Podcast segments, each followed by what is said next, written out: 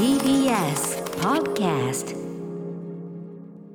はい月曜日です。普段だったら熊崎和人アナウンサーが第6スタジオにいて私、えーライムスター歌丸はですねえー所属事務所スタープレイヤーズ会議室からリモート出演しておりオスなんてやるところなんですがなんと本日スタジオの方にいるのは熊崎和人です。いやだからそのいいですね。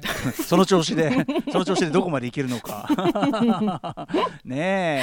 はい、熊崎さんはオリンピック中継のため、はい。本日は TBS アナウンサーうないりさが担当させていただきます。はい、うなぽんでございます。よろしくお願いします。そうなんですよね、熊崎くんね、はいうん、塀の中に飛ばされておつお勤めご苦労さんということで、うん彼彼は初その中継みたいのってどこでやるのかな？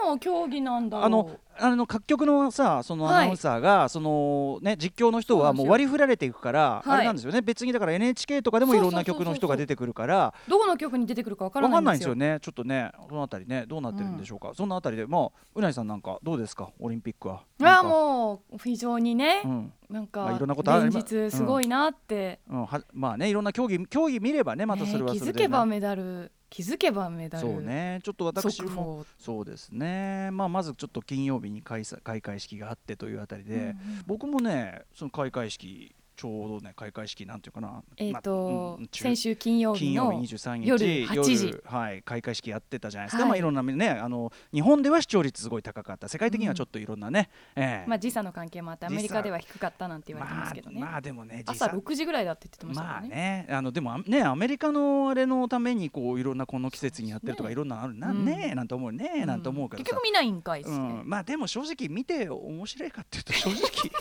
そういうもんでもまあピークはね、あー。まあ入場前ぐらいまでみたいなところあありますからね。の入場ねそう入場しちゃうとまたね、だまあだらだらって言っちゃいけませんね。あのあの結構時間かかりますからね。私もねちょうどその時間はねあの、まあ、広い意味での中継っていうのかなオリンピック中継っていうか、うんうん広い広い意味で今中継というかひ広い意味でのオリンピック。あ歌丸さんも参加してた？まあ、盛り上げ、はい、ていうかもう、まあ、そうですね、事実上オリンピックですね。あ。事実上のオリンピックをやってましたね。え、うん。伺ってもいいですか？まあ、あの東京 MX テレビバラ色ダンディってね、まあはい。玉袋シルトラさんとですね、まあ、横に並んでやってるわけですよ。うんうん。で、あのー MX がさ、まあ、中継をやってるんですよ。そのこ国立競技場から。はい。でもさその要はな中の中継みたいなのはさあれは要するに権利があるじゃない、うんうん。そういうさあの放送できるところの権利が、そうこれ不思議なんだけど東京オリンピックって言ってんのに、うんうん。その東京一応東京都がね、うんうん。持ってるテレビ局でしょ？MX テレビって。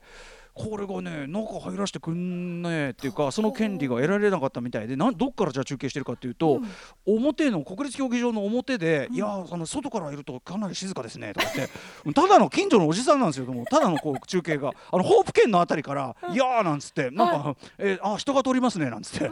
そういう中継やっててもうあもうこれはかわいそうのなんのって感じで。はい。そこでもう私とですね玉口太郎さんまあ一肌抜きましてうん。何やってるんだとこんな23普通に暇ネタやろうとしてるから、うんうん。ふざけんじゃないともうこんな日にですねもう東京オリンピック何みんな何 MX 見てるんだと言ってでこの MX 見てる人のためにということで、まあ、我々なので、まあ、あちょうどあのオリンピックねちょっとあの広い意味でのオリンピックちょっと映像つながったみたいなんでどうぞご覧ください。僕もだから開会式見ましたよ、い、やーすごかったですね。あの点火がねあの聖火の点火がすごかった。もうあんな火炎放射器でボーなんつってねあんな乱暴なやり方すると思わなかったし。て。あなんかチェーンソー振り回す人が出てきてびっくりしたもんね。何見てんすかね歌丸さん。うんなんかねシュワルツェネッガーかなと思ったらシュワルツェネッガーガワって服脱いだらなんか金色の服バーンってきてああさすがやっぱりこう今のアスリートって未来的だなーってね。うん思ったんですけどまあ要はあの映画「バトルランナー」の映像を間違って出しましたなんてことをねやったりとか、え。ー岐阜で開かれている年輪ピックあれこれ年輪ピックですね とか、うん、あとはまあイルリンピックっていうのもあるんですね。あれなんかね元気いっぱいね。あこれは多分アスリートたちがあれなんかこれはちょっとワンちゃんに見えますねなんつって、うん、VTR 振るえーたんびに、そう。まあ、ちょうどでもねあそこはあの更新のとこだったんですよ各局のあのはいはい。各国のね、うんうん。まあ正直皆さんがこれ言いますよ。正直皆さんが、まあ、どんなに楽しまれていたかもう正直一番退屈されている時間帯だと思いますので、まあね数字も下がる時間帯ではありますから。えーまあ、そこを狙ってのですね、はい。え怒涛のまるまるピックを。えー仕事まるまるピックお仕事させていただきまして。帰ってからね録画見たんですけどね、はい。まあもうでも皆さんもうねそのに対する意見はもうね、まあまああなたこうでもう,、うん、もう皆さんのあのおっしゃる通りだと土日にね、うん。山のようにね。山のように出たがおっしゃる通りだと、でもでもあのーやっぱり皆さんもねあの割とこう褒めてる方もあのピクトグラムのやつはもともと僕ねあの東京オリンピックといえばつってそのねあのピクトグラムで競技のあれを示して、はいっていうのであのそれの他のオリンピックも追随するようになった始まりなんですよね。この番組でもちらっと言いましたけどね、そんなのあのあったんであのあのピクトグラム使って何やるのかなって言ったらあのね超面白いもう体技というか。うん。しかもあの音楽とのねシンクロがすごい気持ちよくって、あれだけは録画俺3回繰り返してみて見ちゃいました。えー。あれはやっぱいいわ、あれはよくできてる、まあオリンピックらしいかっていうとあれだし、あの正直会場にいた人はよくわかんない。確かにねちょっと遠いからねうん、それからね。テレビの画面通さないと意味わかんないじゃないうんですか。まあ大きいモニターで映されてはいたんでしょうけどね。まあねなんかまあとはいえねあのひとりさんのあれとか受けたりして、見えてはいるのかそれはそうかもしれないけどね、まあそんなあとはまあねまあ皆さんねお分かりの通りと。だからまあ正直あの MX テレビ見ていたあなたが正解ということねあの開会式なのに日本はさすがにねあの視聴率これ正直さだからさ普段だったらそんな見ようと思わない人も今回はどういうことになってんだべとやっぱ見いやーそうですね。興味高まってってのもあると思いますよ、えー、うん56.4%も取ったということで。すごいですね。多分ね、うん MX テレビはね米だと思うんですよ。いわゆる米、いやうん MX どころか他も大丈夫かなっていうところにもなってき意ますよ。外と意外とその並び見たら俺は俺らは検討している可能性があります、あのー少なくとも俺は面白みに関してはもう全全然もうあの世帯視聴率で見たらあるかもしれないけど、ええ。細かくね F とか M とかで見たら民放だってうん。民放5局ももしかするとあと米になってるところあるかもしれない。もっと細かく見てって、うん。なんかこうもっとこうなんだろうなあの社会に不満を持ってる人とか、なんかあのそなんかいろいろいろいろもっと細かく見ていくと意外といい数字取れてんじゃねえのかなみたいなね。ど。ど。んな数字の取り方だよってね、そこで売っていけば MX ならではのねコマーシャルも獲得できるんじゃないですかね。勢力に、まあまあまあまあそんなこんなで。ただねあのいざ始まってもちろんだからその MX もう何度もしつこく言いますけど、はい。オリンピックの開催そのものに対するね、意見っていうのはもちろんそのうん私もありますよそれはいろいろね、うんうん。まあっていうか金曜相当吐き出しましたけどあのとはいえねあの競技者の皆さんの頑張りとか、えーまあそのメダル取ったなんて見るとまあそれはそれでなんかなかなかグッとくるものもあったりして、うん。特にちょっと私あの昨日今日と競技ちょっと実はちょっと結構ね見ちゃったやつがあって、ちょっとそんな、まあ、あの話題にもなってるやつですけどそんな話もうなえさんがちょっと見た話とかもぜひあったらはい、はい、お聞かせください。じゃあ月曜始めましょう。始めましょうかね。アフター。シックスジャンクション！7月26日月曜日時刻は6時8分に今ちょうどなりました。ラジオでお聞きの方もラジコでお聞きの方もこんばんは TBS ラジオをキーステーションにお送りするカルチャーキュレーションプログラムアフターシックスジャンクション通称アトロクです。はいパーソナリティは私ラップグループライムスターのラッパー歌丸です。本日は所属事務所スタープレイヤーズ会議室から出演しております。そして月曜パートナー熊崎アナウンサーに代わり今日は TBS アナウンサー木曜パートナー務めておりますうないりさがお送りいたします。熊崎アナウンサーはオリンピックの、まあ、その正式公式のね実況アナウンサーとして、はい。主ラジオ担当らしいので、はい、ラジオ実況の方でぜひね熊崎君の活躍皆さんも聞いていただきたいと思いますが、ああの開会式について一つちょっとあのもうちょっともうちょっとちゃんとした意見言っとくと、はい。あのーやっぱさそのもうオリンピックを招致することそのものに対するねもうぜひ意見はあります。私はい。もめちゃくちゃあります、それも金曜言いましたけど、うんうん。まあいい招致したからにはというかね、招致した側はね、まあ、JOC というか、まあ、主体は JOC ですよね。要するにそのさという中で例えば開会式でその日本の何をアピールしたいとか、うん。どういうふうに日本を見てほしいとか、うん。そういうまずやっぱり確固たるビジョンがあるべきでしょ、うん。ででしかもその確固たるビジョンをそのやっぱりもうある意味世界のもう晴れの場で、まあ、あやっぱり日本って素敵だねというふうに思ってもらえるような実力を持った何らかの,、まあそのクリエイターというか、うん人にまあやってもらって。こう何かこういいものにしていくみたいな。というか今回のは個々のパフォーマンスそのものでもちろん頑張ってる人とか良かったなって場面はもちろんありますよ、ミーシャのあんなとこでねうん。あんなむずあんなむず歌い歌いにくい歌をね、うん。し歌一本でねあのいやるとかもうすごいことだしさ。レインボーのドレスも素敵でしたよね、そうだね。あそこに僕はね彼女のメッセージを見ますけどね,、うん。ねね。彼女の着替えを見るけども、うんうん。それはそういうのは心はいいんですよ、うん。そうなんだけどそのトータルでやっぱりこういう日本を見てくださいとかこういう東京オリンピックを見てください。もちろんそのコロナ禍のなんとかってメッセージは入ってたと思うけどなんかこう焦点がボケてるんですよね、まあ。一個一個はこういろいろやってんだけど、うん。全体として何がしたいとところどころ本当に意味不明なところもあったし。そうですね、うん。統一感という意味ではないし、統一感だしあとやっぱり基本的にはさいろいろごたごたが直前にあったけど、はい。ごたごたが仮になかったとしてもやっつけのなんていうの？やっつけっていうかその大急ぎで作ったやっぱりその開会式だから、はっきり言って7年間しっかり準備したものというわけではないじゃない。なんかだからちょっとこう割とマンパワーだよりとかさ、なとことかね、まあ、ドローンとかそれなりにちゃんと驚きましたけどもちろんね、うん。だからねなんかそこは最初にやっぱりその日本側のトップっていうかその主体側がちゃんとビジョンを気骨を持って示すみたいなことをやっぱできてないってことじゃないの、みたいなだからなんか人選もなんかあっち行ったりこっち行ったりするしなんかこうという感じがしますけどね。個人的にその最終聖火ランナーが大坂なおみさんっていう情報が割とその日の午後あたりに漏れてたんですよ、うん。記事に出てて、ええなんかそのあたりの情報管理どうなってるんだろうって少し思ってしまいましたね。そこはもうあれじゃんリークじゃない？もうだからその、うん。いろんなとこからブースかブースか言われるからー。大坂なおみさんが最後ならね文句ないでしょみたいな。ななんかわかんないけどそういうのもあるんじゃない？こ少なくともその期待値までは引っ張れるみたいなさ。わわかんないけど、うん、まあでもなんかそういうのも含めてねあのいろんな情報がね漏れちゃったとかもあるしうん。なんかいろいろねどうなってんだってでも長嶋さんと王さんと松井秀喜さんが並んで歩く姿はもうちょっと感動しました。そうね。ちょっとうん。ねももうちょっと距離短くしてあげてとか思いながら。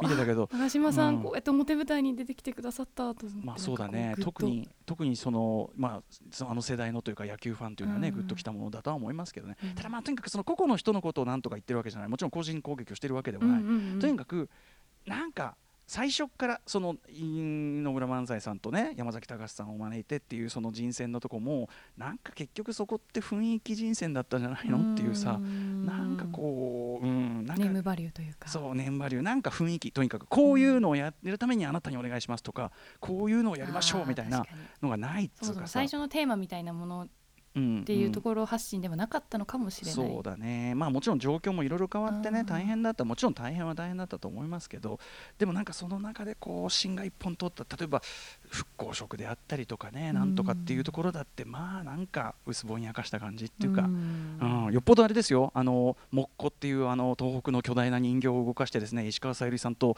ねえー堂々デュエットを張ったマミー D の方がよっぽどちゃんとした、えうんーメッセージを曲で発していたと思いますよみたいなね、はい、この曲そその曲すごいいいからねこの番組でかけたいのがいろいろなんかねあの権利関係があってなんかちょっと難しいの分かんないけど今ちょっといずれかけられたらかけたいなってぐらいねそういうねそういうちゃんとしたのもやっては復興うん。五輪、復興五輪って言うけどもっていうのに対してちゃんとメッセージみたいなねやったりはしてるんですけどね。そんな中ねでもね、まあ、個々の競技に関して、うん。あうなぎさんちなみになんか見ててこれはってありました？いやーそうですね。昨日、えー、あの兄弟で見事金メダルに輝いた阿部詩選手と阿部一二三選手は、えあの4年前に阿部詩選手がまだ高校生だった時に、うん。神戸の高校に通われてたんですけど、はいはい。その時まだもちろんこれから大活躍していく選手だっていうところで、高校選手権で日本一になる、うん。まだだから次のオリンピックかなっていう、はいはいあの成長段階の阿部詩選手を取材させてもらった時に、その時にすでにもうオリンピックでうん両親に2つの金メダルをかけてあげたいっていうふうに言ってて、うんうんうん。なんかその言葉をすごくずっと覚えてたんですよ。うん。うんで本当にそれを実現した。しかも2017だから、まあ、3年後のはずだったところがはいはい確かに確かに。2021になって4年後になった、うんうん。4年後もピーキングをしっかりうんうん。して、兄弟揃って金メダルっていうのは、うんうんなんかもう本当に素晴らしいなとね思いまえしたね。しかもあれあの妹さんの方が取ってさ、うん。普通だったらこれ兄貴このプレッシャー負けしちゃったりうんしそうなもんだけどもっていうね全然プレッシャーなんかなかったっすなんつってね。後のインタビューでもおっしゃってましたけどね。本当にすごい兄弟ですよね。うん。っていうかああいうとこでその本当にポテンシャル発揮できるそのやっぱアスリート全アスリート、うん。まあ、パフォーマンスもそうなんだけどね。だから俺はそのあの舞台でやっぱりそのあれが歌えるミーシャもすごいし、みたいな。やっぱすごいよねっていうね一言みたいに言ってますけど。精神力の強さね、俺俺ダメダメ。もう本当にとか思っちゃう、ね。うん、あとね僕が見ててすごいいいなと思ったやっぱ今ね話題にその両方金も取ってあのスケートボードです。ストリートスケートボード、うん。今日もねで金メダル出そうましたね。そうそうでと特にそのちゃんと試合が見れたのは女子の方だったので、はい。今日見てたのね、まあ、うん昨日うん。うんでなんかねあのすごくさあのカジュアルなというかストリートなあの中継と言いましょうか、はい。解説の。解説の方もね、なんだっけえっとあの人とさその解説の方と藤野アナウンサー？テレビの倉田さんかな。そうそう、はい、そのまずさちょっとごめんなさいね。僕全然そのスあのスケートボードの競技会のこと全然詳しくなくてそのなんだっけその解説の方その人がさ、まあ、すごいあの半端ねすとかさ やばいっすゴンゼメス、うん。みたいな、うんそうそうそうみたいな感じで。でなんだけどすごいその人のあの喋りのトーンはすごいさうん。落ち着いてるから、なんかそういうこと言ってもチャラチャラした感じに、まあ、聞こえすぎないというのとなんかその横のその藤野アナウンサーがさなとの感じがなんていうの？ちょっと一種バディものっていうかさ。確かに。そう本来は違う立場の人同士がその手をと協力し合ってる感じの良さっていうか。確かになんかね僕そこにすごいまずいいなと思ったのが一つあるのね。リーサルウェポン的な。そうそうまさにリーサルあそこですよリーサルウェポン的な、うん。そうそうそう。今日見ててもさいやもうなんとか選手もう一人でゴン攻めしてましたから、ごうんうん。ゴン攻めと言いますとそのね 多分アナウンサーさんもゴン攻めなんとなくわかるんだけど、うんうんうん。ちゃんと視聴者のためにそうですね。掛け渡ししたりとか、なんかねでも二人の雰囲気がすごくいいのがまずい。い、うん。あとその特に今日僕ちゃんと見れた分の方なんでその女子のそのストリートスケートボードやっぱりねそのもう選手たち全員の佇まいがもう素敵すぎてうん。特にやっぱりあの本当にさ街のああいう手すりとか、坂とか階段とかみたいなのを再現したようなこのさあのコートの中でさ、はい。こうやるわけだけどやっぱそのスケートボードってそもそもがそのなんていうの？えっとまあストリートでのさ、まあある種遊びから始まったものじゃない、はいだからこってこそねなんていうのかなこうね他の競技と明らかに違うのは、うん。バシャーンってこう失敗して転んじゃったりするじゃない、もうねニッコニコして「イエーイ!」みたいな「ねえ。あーやっちゃった!」みたいなもうねめちゃくちゃ爽やかなんかオリンピックからなんだろう、うん。やっぱり勝負から生まれてないところがそうだねそうもちろん勝負もあるんだけど、うんなんかそのその前に好きだと、うんうん。スケートボードをすることが好きだしそしてやっぱりそのスケートボードの大会特にもうこんな晴れ舞台でみんな集まれて実力を出せることが嬉しくてたまらないといった風情、うんうんうんうんしかも選手たちのなんていうの佇まいの本当にそれぞれ年齢もさ13歳から、若いですねさん10代で。30何金メダルを取歳までさった西矢椛選手はそう。13歳ですから、ね、もうずっと最初から見ててさ、ん。そうそうそう。ああの瀬尻、えー、亮さんですね解説の方、うん。素晴らしいと思います。24歳。落ち着いてますね喋りもね落ち着いてるけど半端ないっすみたいなね、うん。うん。うん、でねそのだからそれぞれの佇まいもいいしでさそのさ年齢もバラバラならば佇まいもさなんかすごいこうなんていうかなすごいもう本当にモデルさんみたいな感じの人もいれば、うん。なんかなんていうかなちょっとぽっちゃりな人もいたりとか、うんうんうん。でもみんなすごい生き生きと楽しでもう間違いなく全員かっこいいわけよ、もうカンラカンラこう笑ってさ。でタトゥーとかもバシーンとか入ってかっこいいしさ。服とかも超かっこよくって、うん。だからね僕はねこれを見てそのあオリンピックに例えばそのストリートカルチャーみたいなものがオリンピックになることあの今度のパリオリンピックだとブレイキンまさにブレイクダンスヒップホップですよ、うんうん。なったりしてそういうことに対してまあいろんな意見とか見方も当然あるんだけど、うん権威にね取り込まれてしまったみたいな、はい。でもさやっぱこうあこれはやっぱ意義あるかもと、ねつま若りいそう世代がオリンピックに興味を持つきっかけに。まあ、オリンピックもそうだし、うん。いやあとねそのオリンピックというもうオフィシャル中のオフィシャルの場にですよ、うん。もう何ていうか例えばかタトゥー入ってたってうん。よし、ね、どんな格好してたってよしに。どんな髪の色してたよし、どんな人種だってよしどんなあれだってよし、ね、で女の子がもうでも全員どんなタイプの女の子もしくは女の人もみんなかっこよくて、うん。生き生きと楽しくやってて俺あれ見て憧れないこう女の子いないんじゃないかなっていうか、うん。なんかこうす少なくとも死亡する人っていうかこれから憧れる人すごい出ると思うし、もっと言えばアティチュードとして要するに格好ねもう格好じゃないじゃんとかさ、うん。見た目のこうこうこうじゃこうじゃなきゃいけないとかじゃないじゃん、うん。みたいな。なんかそういうこう存在だけでなんか人々に自由っていうこう寄付を与えるような、だからそれがやっぱストリートあのカルチャーがオフィシャルな場にこう出る。要するにお墨付きを得うん。るこう効果だなと思ってね、要するにそのまあとかくさ道でやってりゃそこのねスケートボードとか目目を眉を潜められることだってあることもねある文化だったけど、うん。でもそのこの自由なこの生き生きしたこの若者たちを見てよっていうさ、うん。うん、タトゥーがどうこうじゃねえじゃんみたいなさ、いやもう本当にだってアクセサリーつけて滑ってんだよ普通に、うん。何が悪いの？っていうさあのこの自由さうん。そうかっこよさなんか可愛らしさ。もうであとみんな選手同士が超ハッピーね、もうお互いもうイエーイってやっててあと音楽に乗せて踊ったりとか時折。もうなんか超いい。だからこうこれをなんかこう日本のというか世界中の若者例えばそその女子ストリートスケートボードだったら全世界の女の子が見てあ私もまあスケートボードそのものじゃなくてもなんかとにかく絶対背中を押されるものがあると思うんだよね。うん。そこが本当いいと思いました。なんか超グッときちゃいました。そんでもってね、日本勢も大活躍でさ、ねうん、やっぱそうこうなるとあ日本勢大活躍とかしっかり嬉しいもんだなってさ、うんうん私みたいな人間も思ったりするんですよ。わ、うん。かりますか？ね。うんいや本当に、オリンピックそのものに対する意見とそれはまた別ですよそれは、うん、ね。ということなんですよね。はいただしスケートボードは転ぶと痛いです。そりゃそうです。はっきり血だらだら出てましたからねもうね。本当に。いやだからあそそこもすごいなと思った。だからみんなスケート好きで、うん、やっぱよりすげえ技決めるって方があれだから、うん、みんな怖がってねっていうかさ、ね、よりスピード出して、うんうん、とかさあとさ転ぶこと失敗することを怖がってないじゃない、うん、スケートボード。転んで当たり前っていうかさ、うんうんうん、あれもいいね。ズコーってねみんなね。他のスポーツとかいいんだったらさ失敗しないように失敗しないようにじゃん。違うんだよね。そうですね。かっこいい、うんでも僕痛いの怖いし痛いんで 僕僕個人は見る方です。本日のメニュー紹介いってみましょう。はい。この後すぐカルチャー界の気になる人物動きを紹介するカルチャートークのコーナーです。今世界で技を競っているのはオリンピックだけではありません。ということで Creepy Nuts の DJ 松永さんが世界一となっ、えー、注目を集めました。DJ の世界大会 DMC について今シーズンの特徴やそもそも DMC って何など DMC ジャパン代表の大山洋一さんに詳しく伺います。なんかオリンピックのそれぞれの競技もそうだけど、うん、やっぱよく知らないとさあれだけど見てさちゃんと知るとやっぱきっちり面白いもんでございまして、うん、はい日本人も大活躍のこの DJ の分野、えー、ぜひ皆さん本日もね改めて、えー、知っていただきたいと思います。そして7時から日帰りでライブや DJ プレイをお送りする音楽コーナーライブダイレクト今夜のアーティストはこちらシンガーソングライターリエフーさん、えー、先週23日金曜日に、えー、リエ名義で、えー、ニューシングル今聴いている人間ロボットフィーチャリング瞑想この瞑想さん、えー、日本のヒップホップ史詳しい人だったらねあの外人21瞑想といえばお分かりでしょうか。瞑想さん、えー、の DJ ユースケミックスを配信リリースされたということで1年半ぶり3度目の番組登場です。はい。そして7時40分頃からは新概念提唱型投稿コーナー「イキリ言動」あなたがついやってしまったまるイキリな投稿をご紹介します。そして8時台の特集コーナー「 Beyond the Culture はこちら。今の洋楽シーンがすぐわかる月刊ミュージックコメンタリー7月号。TBS ラジオジェーン・スー 生活は踊る金曜ボイスログの選曲でもおなじみ音楽ジャーナリスト高橋芳朗さんによる月一音楽企画、えー、今日は BTS の新曲です。5月26日水曜日に行ったミュージックコメンタリー5月号でも BTS の Butter ご紹介ねいち早くしていただきましたが、えー、今回は7月9日金曜日にもう早くもリリースされてアフターコロナを歌った話題の新曲「 Permission to Daンスダンスの許可なかなか意味深ですよね。うん、えー、について解説していただきます。えー、そして後半パート時間がもしちゃんとあれば、えー、おすすめの新婦の紹介もしていただきたいと思います。はい。